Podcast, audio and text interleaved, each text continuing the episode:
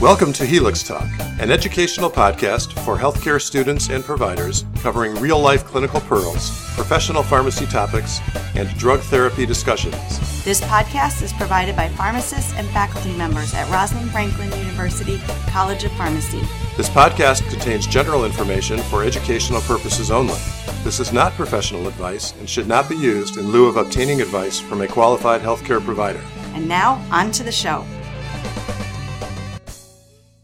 Welcome to Helix Talk episode 99. I'm your co host, Dr. Kane. I'm Dr. Patel, and today we have with us the Associate Dean of Student Affairs at College of Pharmacy at Rosalind Franklin University, Dean Janeen Winnike.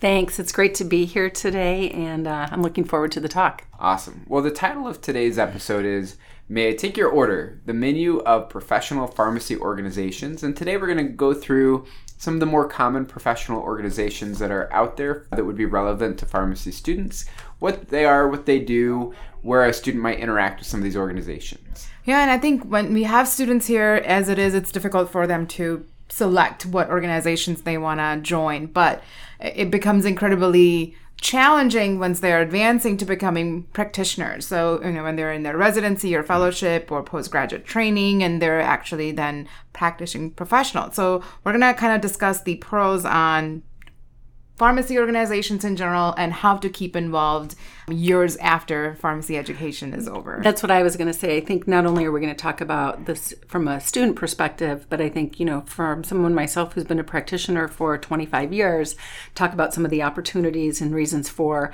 a seasoned practitioner to be involved, get involved, or stay involved. Yeah, and I just have a quick disclaimer that, you know, there are so many different pharmacy organizations out there. And in this episodes, we obviously don't list each and every one of them. The purpose is to kind of talk about uh, more of the larger organizations and then. Um, more importantly, address the importance of joining at least one um, to get more networking opportunities and um, professional enrichment. Well, let's kick it off with the first one, which is APHA, the American Pharmacist Association. And this is actually the first national professional pharmacy organization that was founded way back in 1852, which is amazing given you know the profession of pharmacy, the chronology and the history of pharmacy. 1852, a lot has changed since that time a lot has changed, right? More sectors of pharmacy has come across because at that time it used to be called American Pharmaceutical Association that encompassed not just the clinical side of pharmacy, but more on the scientific side of pharmacy as well. And this is one of the largest organizations that we have, correct? That's correct. We have about a little bit more than 60,000 members, and that includes practicing pharmacists, student pharmacists, pharmaceutical scientists, and even pharmacy technicians. So, Dean Winnike, what are the typical people who are involved in this organization? You bet. I think this really is one of the most broad based organizations for pharmacists or students who are just pro pharmacy, regardless of their practice site. And when you take a look at the things they have to offer to members, it's varied and it will really almost find something for anyone um, as a member of APHA. Perhaps that reflects the the large size of its organization. As you said, more than sixty thousand people. That's not going to just be community pharmacists, not just be inpatient clinical pharmacists. It's going to be a lot of different people. Right. And it's exciting to think it'll be really having its 200th anniversary. Wow. Um, in 2052, which might sound like a long time from now, but it'll be here before we know it. So, like many organizations, they have an annual meeting. What might someone expect at an annual meeting? Their annual meeting is actually one of the largest gathering. It happens once a year, somewhere around the spring. And in addition to APHA members meeting during this meeting, they have concurrent meetings for other organizations that don't have a larger venue or um, meeting together, such as you know Phi Lambda Sigma and Rho Chi. These are your honor pharmacy societies. Industry Pharmacy Organization meets their International Pharmaceutical Student Federation, as well as certain other um, government pharmacy right. groups. Um, federal uh, pharmacy groups also meet during APHA annual meeting. I would say you have to wear your walking shoes, Dr. Kane, because mm-hmm. it is a big meeting with lots and lots of sessions and opportunities that start at 5 or 6 in the morning and go till 6, 7, or 8 in the evening, depending on what you want to do. So, given that the group is so heterogeneous that you have so many things going on, I would assume that the sessions are going to be highly varied in terms of what one might see if they were to attend a session like an educational session. Absolutely. It's hard to pinpoint at one. But I do want to say, from student perspective, that this is the largest gathering of student pharmacists. It gives a separate concurrent parallel meeting for students to gather, run their government House of Delegate sessions, as well as their leadership training sessions as well. And I would echo uh, Dr. Kane. I think those CE offerings are wide, they're varied. They um, help identify them whether they're entry level or a little more advanced, which can be really helpful when you attend if you want to think about something new that you want to learn about or if you want to advance your current knowledge. Uh, the program is set up really well to help you with that. Yeah, and I think there's there's seems to be more of a continuum. You know, you you have student pharmacists, then you have these new practitioners. So there are sessions catered towards somebody who's just entered the profession, and then there are sessions for obviously seasoned practitioners and, and some of the veteran practitioners as well. So it's more of a fluid um, fluid type of environment when you attend the meetings. And more importantly, for student organizations, the, the meeting also holds a some competitions such as the National Patient Counseling Competition.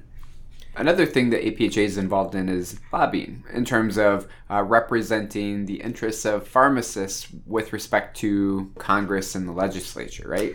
Absolutely. Most of these national organizations with APHA we're talking about first are going to be involved in lobbying or really promoting our profession to the government at a national level, in this, in this case, um, Washington, D.C. And when we think about how highly regulated healthcare is, it's really important to have our voice at the table and be heard. And so that really, uh, to me, is one of the important reasons to be a member. I don't want the laws that are going to impact my profession or even my healthcare as a patient to be dictated by people that are not informed about those healthcare issues. And so those lobbying efforts are, are key.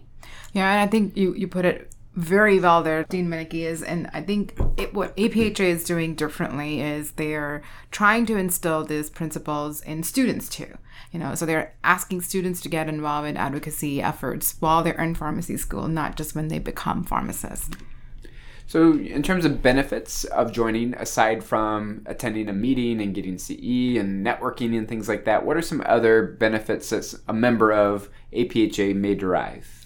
Um, you could join special interest group. You can take leadership positions in those interest group too. You can stay up to date by getting some of their publications, such as the Journal of American Pharmacists Association, JAPHA.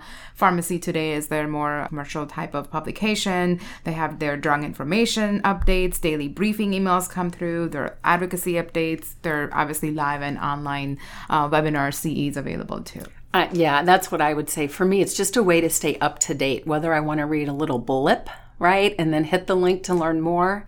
There's opportunity for that in almost any area of pharmacy. Excellent. So moving on from the biggest to, I guess, the second biggest would be ASHP. This is the American Society of Health Systems Pharmacists.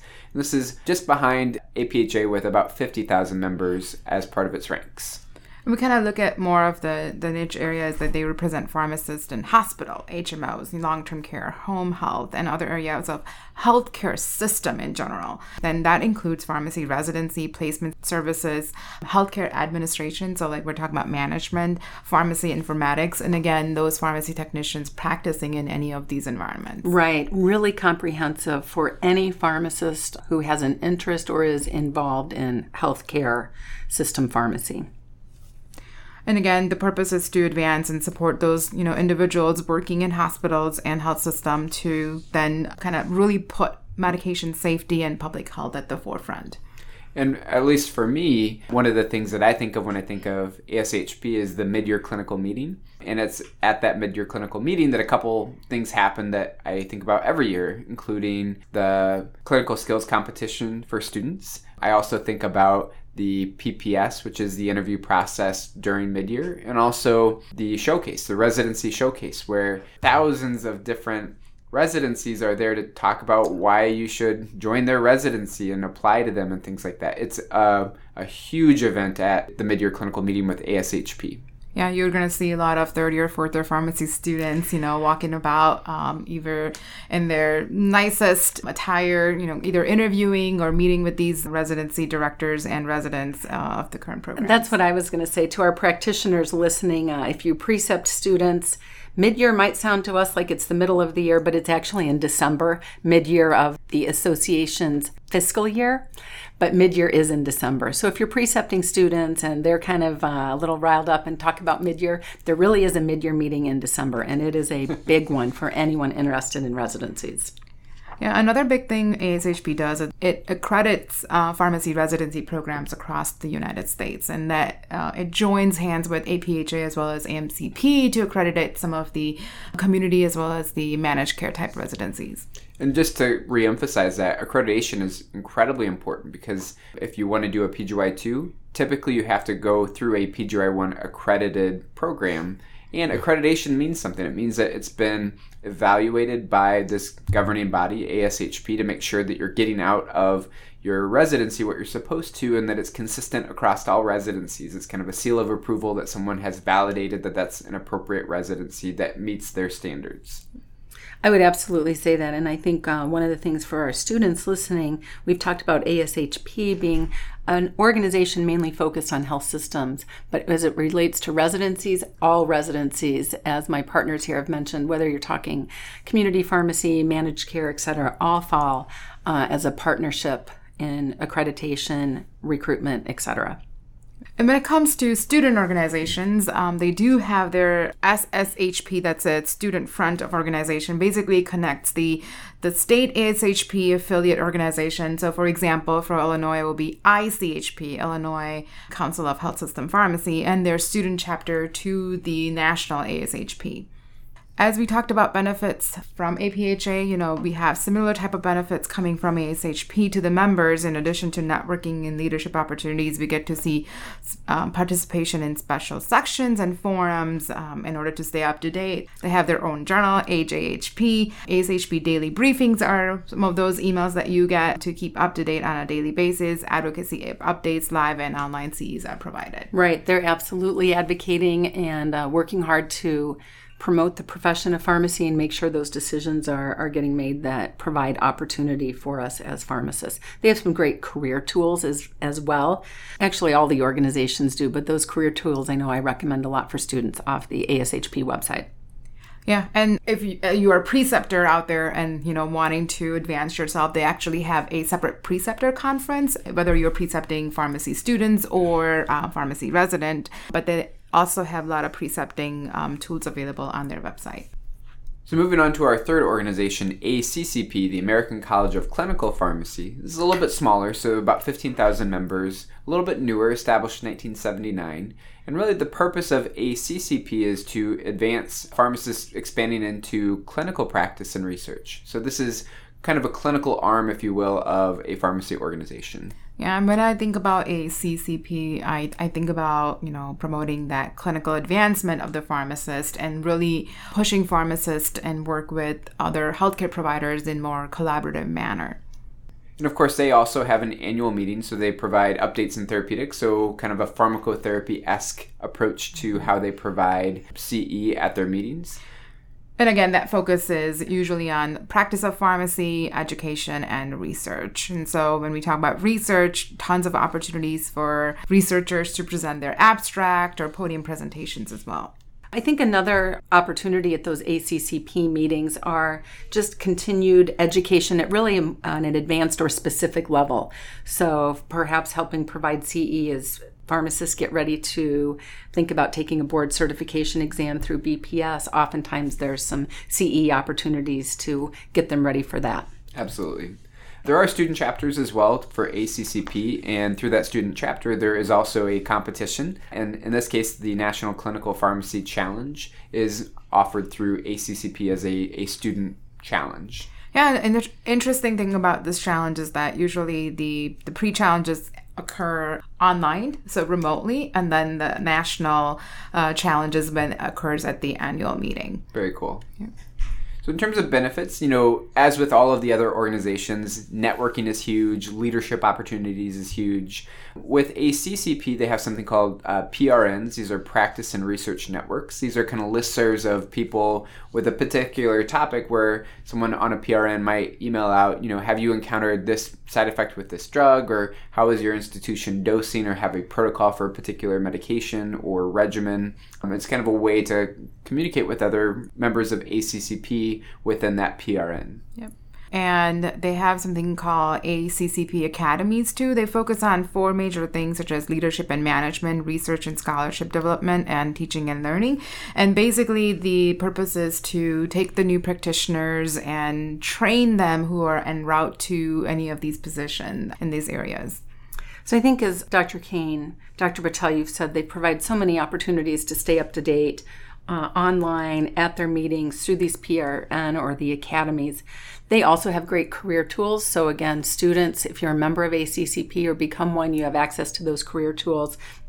Or pharmacists that are precepting, or perhaps looking to make a change, right? There's some great opportunities to have peers review your CV, letter of intent, etc. And like all of the other organizations, ACCP also has their own journal. This one is called Pharmacotherapy, and that would be the journal of the ACCP. So moving on to another bigger organization is A- ACP, which is the American Association of Colleges of Pharmacy. This is where uh, the academics of pharmacy is housed, and rightly so, they're committed to advance pharmacy education and scholarship. So this is not to be confused with ACCP. Uh, this is AACP, where we're focusing on basically pharmacy education as opposed to kind of clinical pharmacy and things like that. So when we're looking at the breadth of AACP scope, we're looking at 142 schools that are accredited by ACPE who are part of uh, institute members, and we're looking at about 6,000 faculty, 62 some thousand students, and we're looking at about 5,000 graduate students as well. And so, what's interesting about this particular organization is the institution holds um, a membership, but uh, uh, as individual faculty member, we also uh, can hold that individual membership and take advantage of the opportunities and benefits. And new practitioners, if you're in academia, you get that first year membership for free. All you need is the dean's letter. So, really, just like all of the other organizations, we see an annual meeting. They also have interim meetings, which many of the other organizations also have, and also special AACP institutes. Are you guys familiar with that? Well, I am because I actually just attended one on health and wellness for students and faculty. My role in student affairs you know would have a special interest in that and it was great because it was specialized um, it was just with folks who had that interest, hearing from subject matter experts, and I was able to take back a lot of great ideas uh, to bring back to my school this upcoming academic year. I think that's actually a really good example of the kinds of CE or content that you might expect. So from ACCP, for example, you might have a CE on, you know, what's new or different in treating chronic heart failure. Whereas with AACP, you might have a CE on how to give better test questions or how to be a better lecturer or how to support students or how to be a good preceptor you exactly. know or deal with special situations so it makes sense that different organizations are going to have programming based on whatever that organization specializes in. So continuing the trend of having a major journal publication aacp also has their own journal called ajpe american journal of pharmacy education we do have a academic pharmacy now online magazine, webinars and live CEs. They have special interest groups. They have consults of faculty, deans, and sections, and they also have uh, certain scholarship opportunities for both students and faculty. Uh, one example is their Walmart Scholars Program. Right, the Walmart Scholars Program is an opportunity for students who have an interest, perhaps, in going into academia to partner and apply with a member of their faculty for this program and attend their meeting and learn behind the scenes as a student what it what's it like to be a faculty and, and what kind of opportunities are available. So moving on to our next organization, AMCP. This is the Academy of Managed Care Pharmacy, and this is representing pharmacists involved in managed care. So this is going to be anyone involved in PBM, insurance companies, things like that and we're looking at about 8,000 members that then serve about 270 million Americans. So the, I think that's the key. I think that's the key there, Dr. Patel. It's a smaller organization, but when we think about it, managed care impacts so many um, patients. it has a small membership but impacts such a large number 270 million. Uh, and then we're, when we're looking at what the actual goal of this organization is to increase patient access to affordable medicine, improving health outcomes. So they're really focused on outcomes research as well as ensuring wise use of healthcare dollars. So they put out a lot of cost effective and cost utility analysis and tell us whether this so and so treatment is actually worthwhile in using or not. Similar to the others, there are student chapter organizations available competitions for students.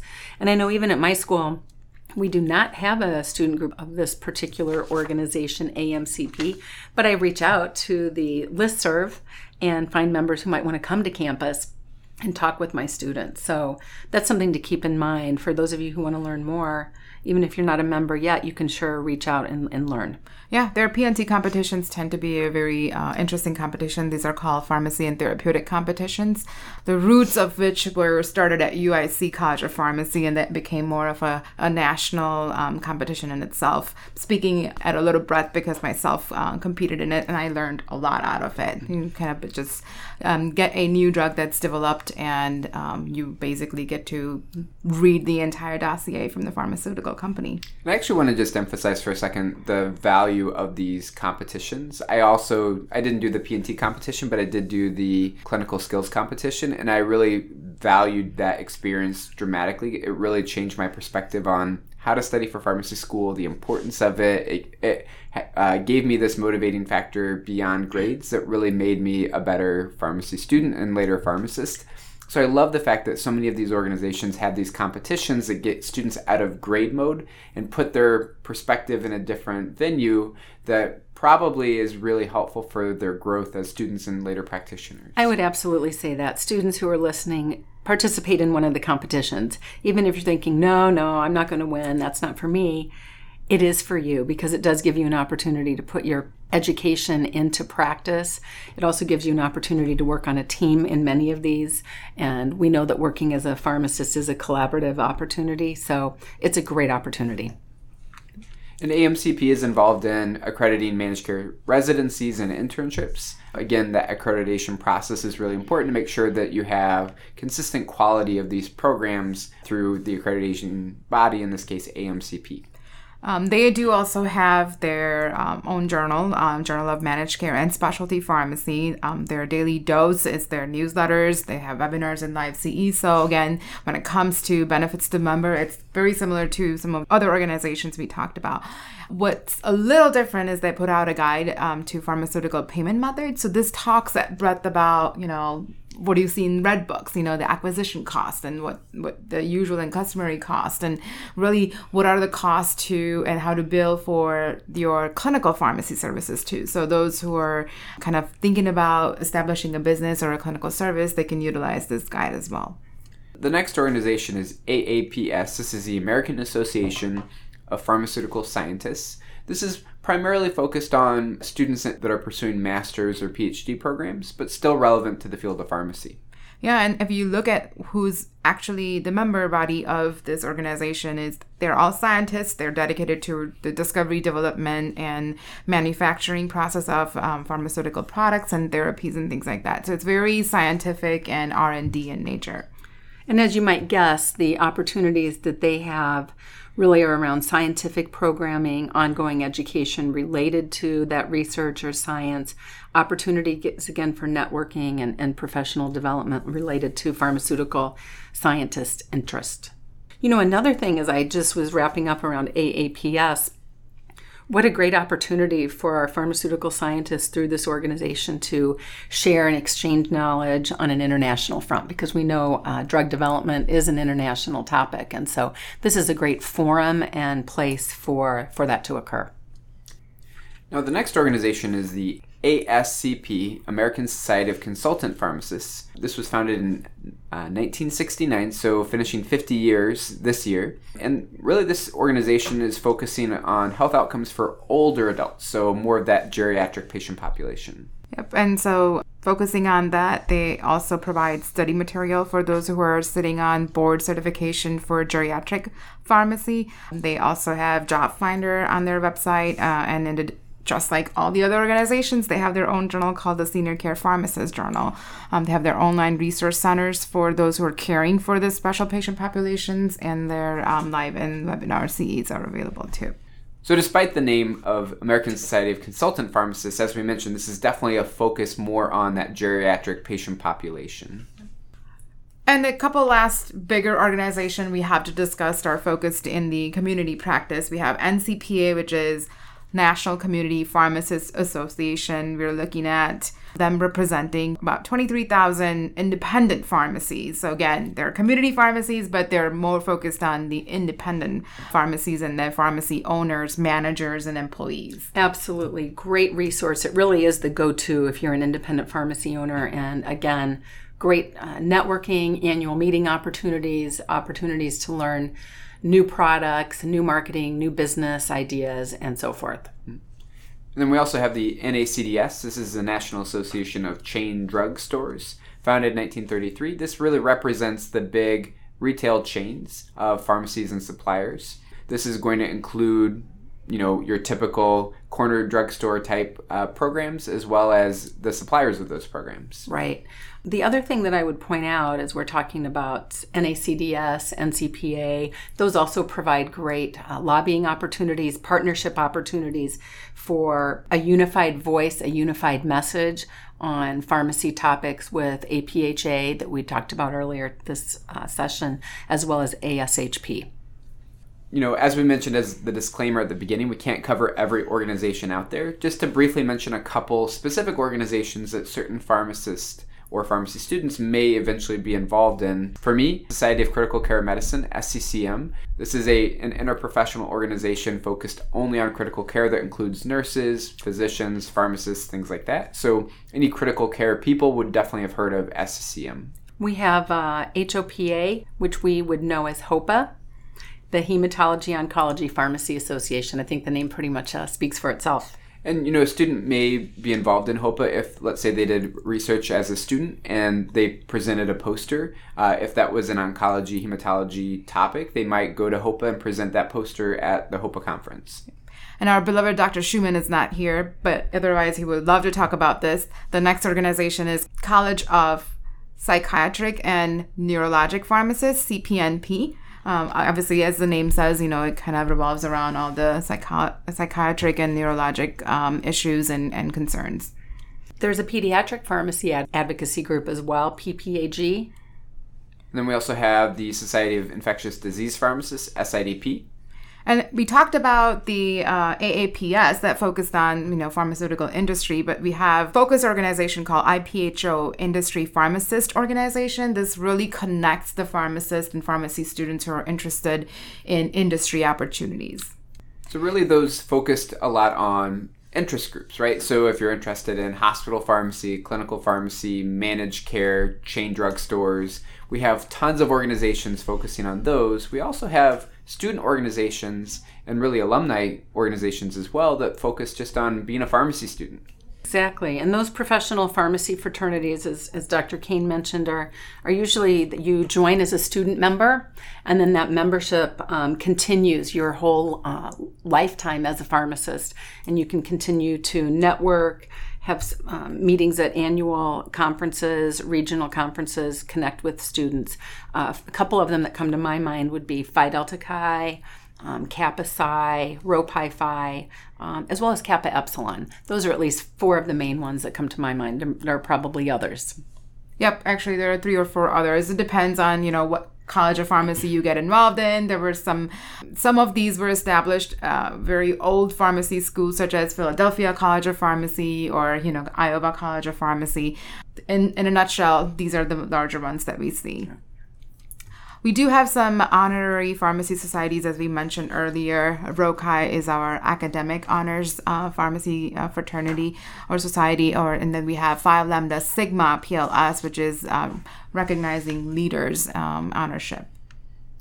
These are all national organizations we talked about. Uh, we cannot emphasize the importance of state pharmacy organizations. Obviously, per individual state, there might be one or two out there. For Illinois, we have the Illinois Pharmacists Association, IPHA, as well as ICHP. For Wisconsin, for example, we have the Pharmacy Society of Wisconsin, and we encourage students to get involved at a smaller level. You know, if you're afraid of going to those meetings where there's, you know, thousands of people, maybe going to state meetings might be a better step in the right direction. Uh, and state organizations are going to be those uh, venues uh, that would give you the opportunity.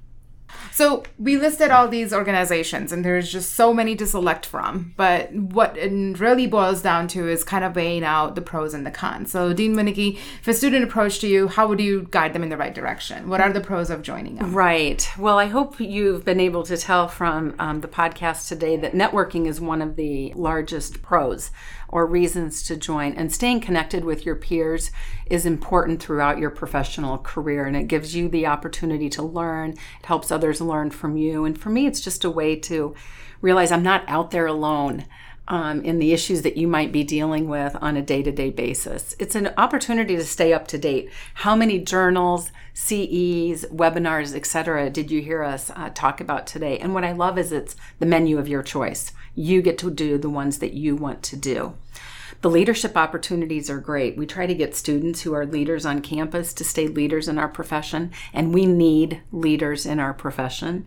And these are some opportunities to kind of put your feet in and say, Yes, I like that, whether it's through your special interest group or a task force or um, something like that. And then you can continue down that path um, if you'd like. The opportunities for research and scholarship, especially for those of us that are um, in an academic setting or um, have that interest, is, is available as well. You know, in terms of some downsides, we just went through many different organizations, and if you joined all of them, you would lose a lot of money uh, because they are not expensive on their own, but as you accumulate multiple different uh, organizations in terms of being a member, it's going to cost you hundreds of dollars to do that. So, time and cost are the two main factors that you have to consider, and probably be selective about what you want to devote your time, energy, and money to, given that there's a lot of different options. And I think the one liner that I use for my student advisees is that you can rip the benefit by you know basically what you saw. Um, so if you want a lot out of the organization it's up to you how much and you know how involved what depth you want to involve um, yourself in because the opportunities are endless. But if you want to just become a member and then attend their once yearly meeting and just kind of complete your ce requirements you can keep your involvement just to that level too. I think the other thing um, tying into to the cost you do have to keep in mind that there is a cost affiliated with each and for me, one of the large organizations I've been a member of really since I was a student, and some years I've been more active than others. But for me, it's just a way of making sure I'm providing some financial support to that organization to help protect my profession and make sure the voice of our profession is being heard as legislation is being considered, voted on, etc. So that's another way that I think of that membership. Again, even if I choose not to be real active here and there throughout my career, it's what I do for my profession. So, continuing with the pros and cons, Dean Winnike, okay. I, I do have a question. You know, how do we direct our students who are presented with all these you know organizations. How how do you ask them you, to weigh it out? Of course. Well i tell them don't overcommit as a student and if they're not sure what they want to do or which um, organization to join consider joining a broad one especially as a student because there are so many varied opportunities within those organizations to kind of feel out their interests. And that's a great way uh, i don't want a student to get overcommitted either. It might impact their academics and if you're overcommitted, you're probably not developing any real leadership skills, friendships, networks, etc., that you would be if you were committed to one or maybe two organizations. And I think that's a great answer to those who are seeking those stronger leadership positions. But the problem is not only what to select because there are so many out there, but the problem is representation. There's so many different pharmacy organizations. If I'm looking at other healthcare professionals they maybe have one or two exception of medical society um, but are we divided as we stand or are we united as we stand? Right. Well, that's a great question. You could probably Google it and, and get some hot uh, editorials on that for our profession. But, you know, I think from my personal opinion, in theory, one organization, you know, with the power of the most members and the most opportunities to promote our profession would be ideal, especially as we think about lobbying and impacting legislation, which we need to move our profession forward. However, with that said, as we've gone through so many strong national organizations that we currently have, I think they do a good job of working together um, at a national level on initiatives that can make a difference. And so they do come to the appropriate parties as a united front, but it's still confusing to the average Joe the average Joe knows what the medical professional society is, but the average Joe in our society, if you asked who represents pharmacy or pharmacists, they're not going to know. And I think some of that is because we have so many different national organizations representing the, the profession. So, Dean Winnike, you know, you mentioned what students can do or how they a student should approach this. What about that new graduate, someone who just graduated, ready to start their pharmacy career? What opportunities do they have? Right, because sometimes they're like, "Oh my gosh, what do I do now?" They knew what to do as a student, and then you have seasoned practitioners who are in the groove and they know what to do what I love about opportunities for new student grads is there are some uh, new grad membership opportunities. So if you were active in an organization, or even if you weren't, but you thought it sounded good, join as a new grad because the fees are usually less. The organizations recognize that you have student loans, moving expenses, etc. And that gives you right away an opportunity to interact with online or at meetings, however you choose, folks that are like you in terms of uh, being in practice for typically five years or less. So those new practitioner net- networks are, are awesome. So that wraps up episode 99 quite well. Uh, Dean Winnike, thank you so much for your time and your expertise. We really appreciate it. We're available at helixtalk.com. This is episode 99. We'll have links to basically all of these organizations. So within the alphabet soup, if you're kind of confused where to go, um, you're welcome to click on any of those links to kind of follow to the websites of those organizations. And we're also on Twitter at Helix Talk if you want to get some clinical pearls from previous episodes. Those are available and released regularly as well. So with that, I'm Dr. Kane. And I'm Dr. Patel. And I'm Janeen Winnike. And at the end, I'm not going to say study hard. I'm going to say lead, organize, participate super hard. If you enjoyed the show, please help us climb the iTunes rankings for medical podcasts by giving us a five star review in the iTunes store. Search for Helix Talk and place your review there. To suggest an episode or contact us, we're online at helixtalk.com. Thank you for listening to this episode of Helix Talk. This is an educational production, copyright Rosalind Franklin University of Medicine and Science.